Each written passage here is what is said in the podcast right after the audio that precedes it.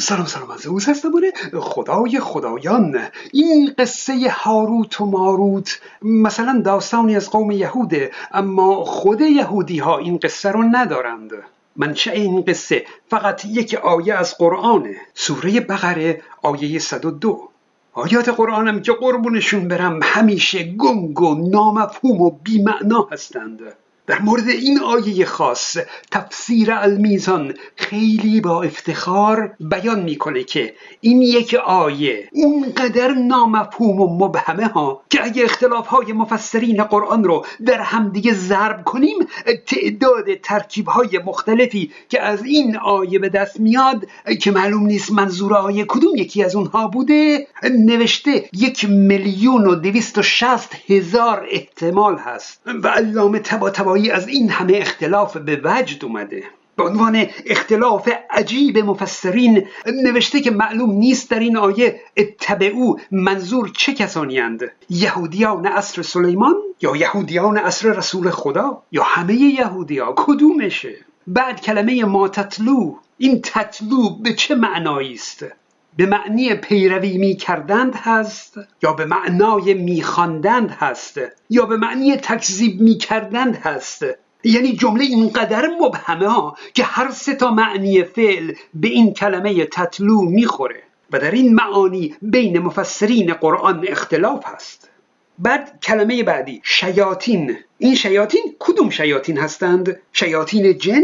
شیاطین انس؟ یا هر دو؟ اینا همه اختلاف بین مفسرینه.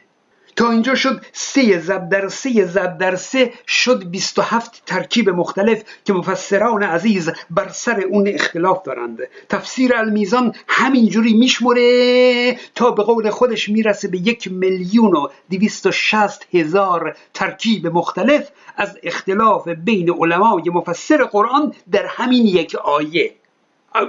بودجه مملکت رو مصرف می‌کنن که بنشینن بحث کنن ببینند آیا یهود عهد سلیمان پیروی می‌کردند از شیاطین جن یا شیاطین انس یا شیاطین هر دو؟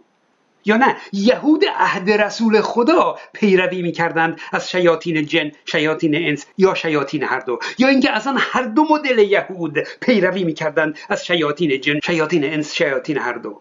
اینا همه مسئله است دیگه مهمه.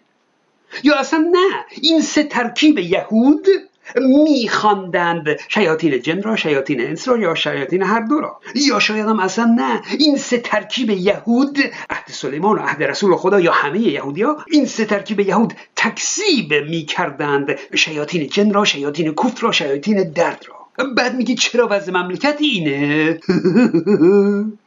جالب اینه که علامه تباتبایی در ادامه تفسیر این آیه میگه و به خدا سوگند این مطلب از عجائب نظم قرآن است. اینکه آیه اونقدر نامفهوم و بیمعناست که میشه یک میلیون و کوفتا ترکیب مختلف از اختلافات مفسرین توی همین یک آیه در آورد این از عجایب نظم قرآنه. ای جونم این تازه علامه شونا حالا بالاخره این آیه اصلا چی میگه؟ این قصه چی هست؟ قصه که کلا نامفهومه. باید ببینیم که روایات از این قصه چی گفتن. اونها هم که ماشالله قصه گفتن ها. داستان اینه که ساهران زمان سلیمان فوتوفن ساهری خودشون رو همه یادداشت می‌کردند.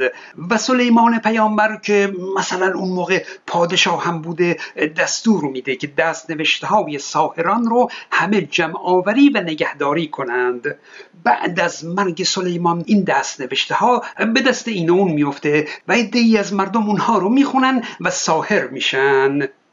به سراحت در این آیه قرآن مشخصه که ساهری کفر محسوب میشه.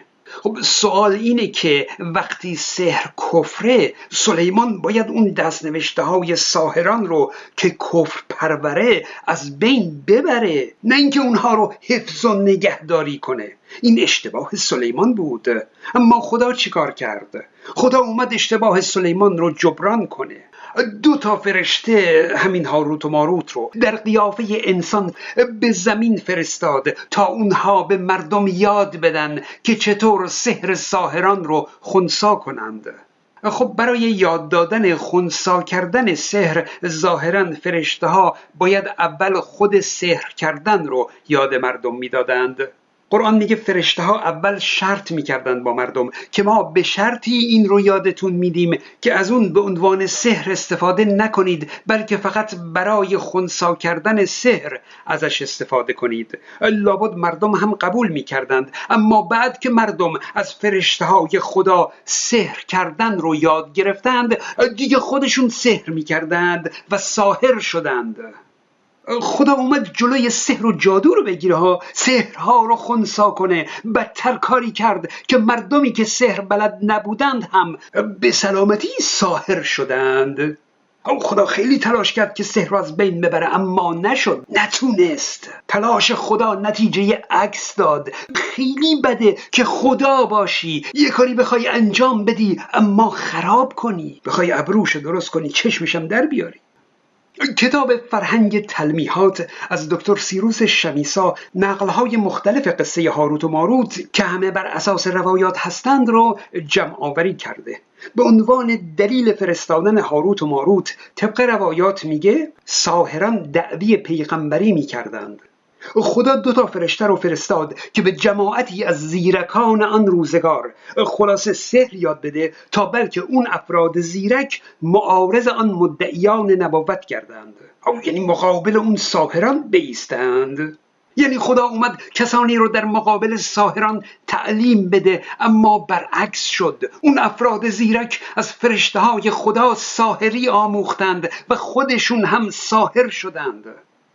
و اما دلیل دیگه ای که برای نزول هاروت و ماروت گفته شده اینه که فرشتگان آدمیان را به معصیت سرزنش می‌کردند. حالا قراره که فرشته ها مثلا دارای اراده و اختیار نباشند ها.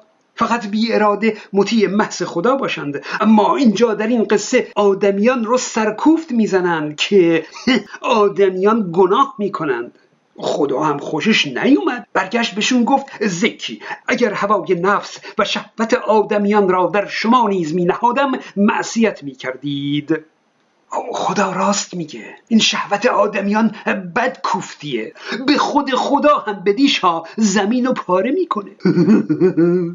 بعد خدا گفته از بین خود دوتا از زاهدترین فرشتگان را انتخاب کنید تا در آن طبع آدمی را به ودیعه نهم. فرشته ها هاروت و ماروت رو انتخاب کردند. خدا اونا رو به زمین فرستاد. بلا فاصله اون فرشته ها هم چی شدن؟ فاسد شدند. خود فریفته شده و به فسق و فجور پرداختند. خدا باید کلاشو بذاره بالاتر. ببین زمین خدا چیه که فرشته هم که میاد توش ها فاسد میشه. چه برسه به آدم؟ پس برداشت اول این بود که فرشته ها مقصر نبودند مردم مقصر بودند که از اونها سحر یاد گرفتند و ساحری کردند. خدا اومد سحر رو در زمین از بین ببره بدتر ترویجش داد.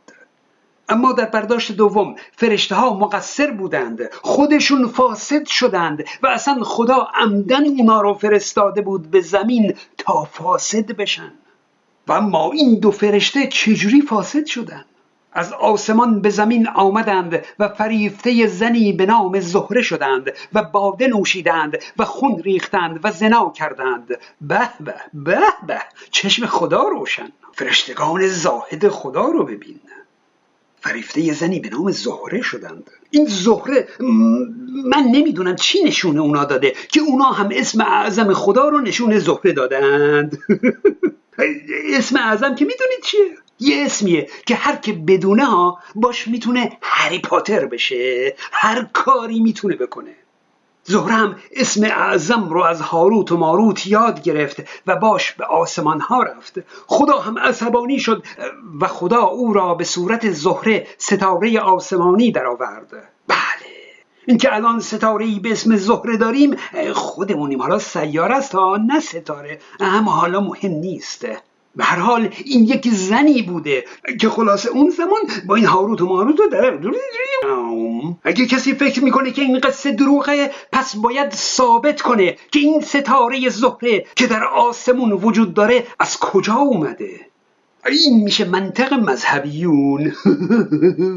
اگه هنوز دنبال قصه قرتیبازی زهره هستید می‌تونید به تفسیر تبری و یا تفسیر ابوالفتوح و این کتب دیگه که اینجا اومده مراجعه کنید.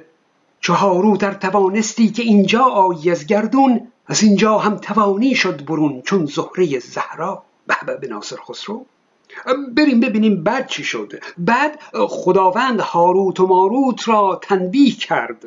و ایشان در چاهی در بابل واژگونه آویخته شدند. توی چاهی در بابل واژگون آویزونشون کرده برای یه عمر. بله.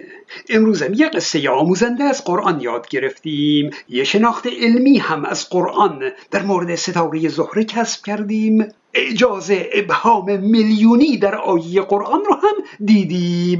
کانال های زئوس رو هم فراموش نکردیم. چون من زئوس هستم.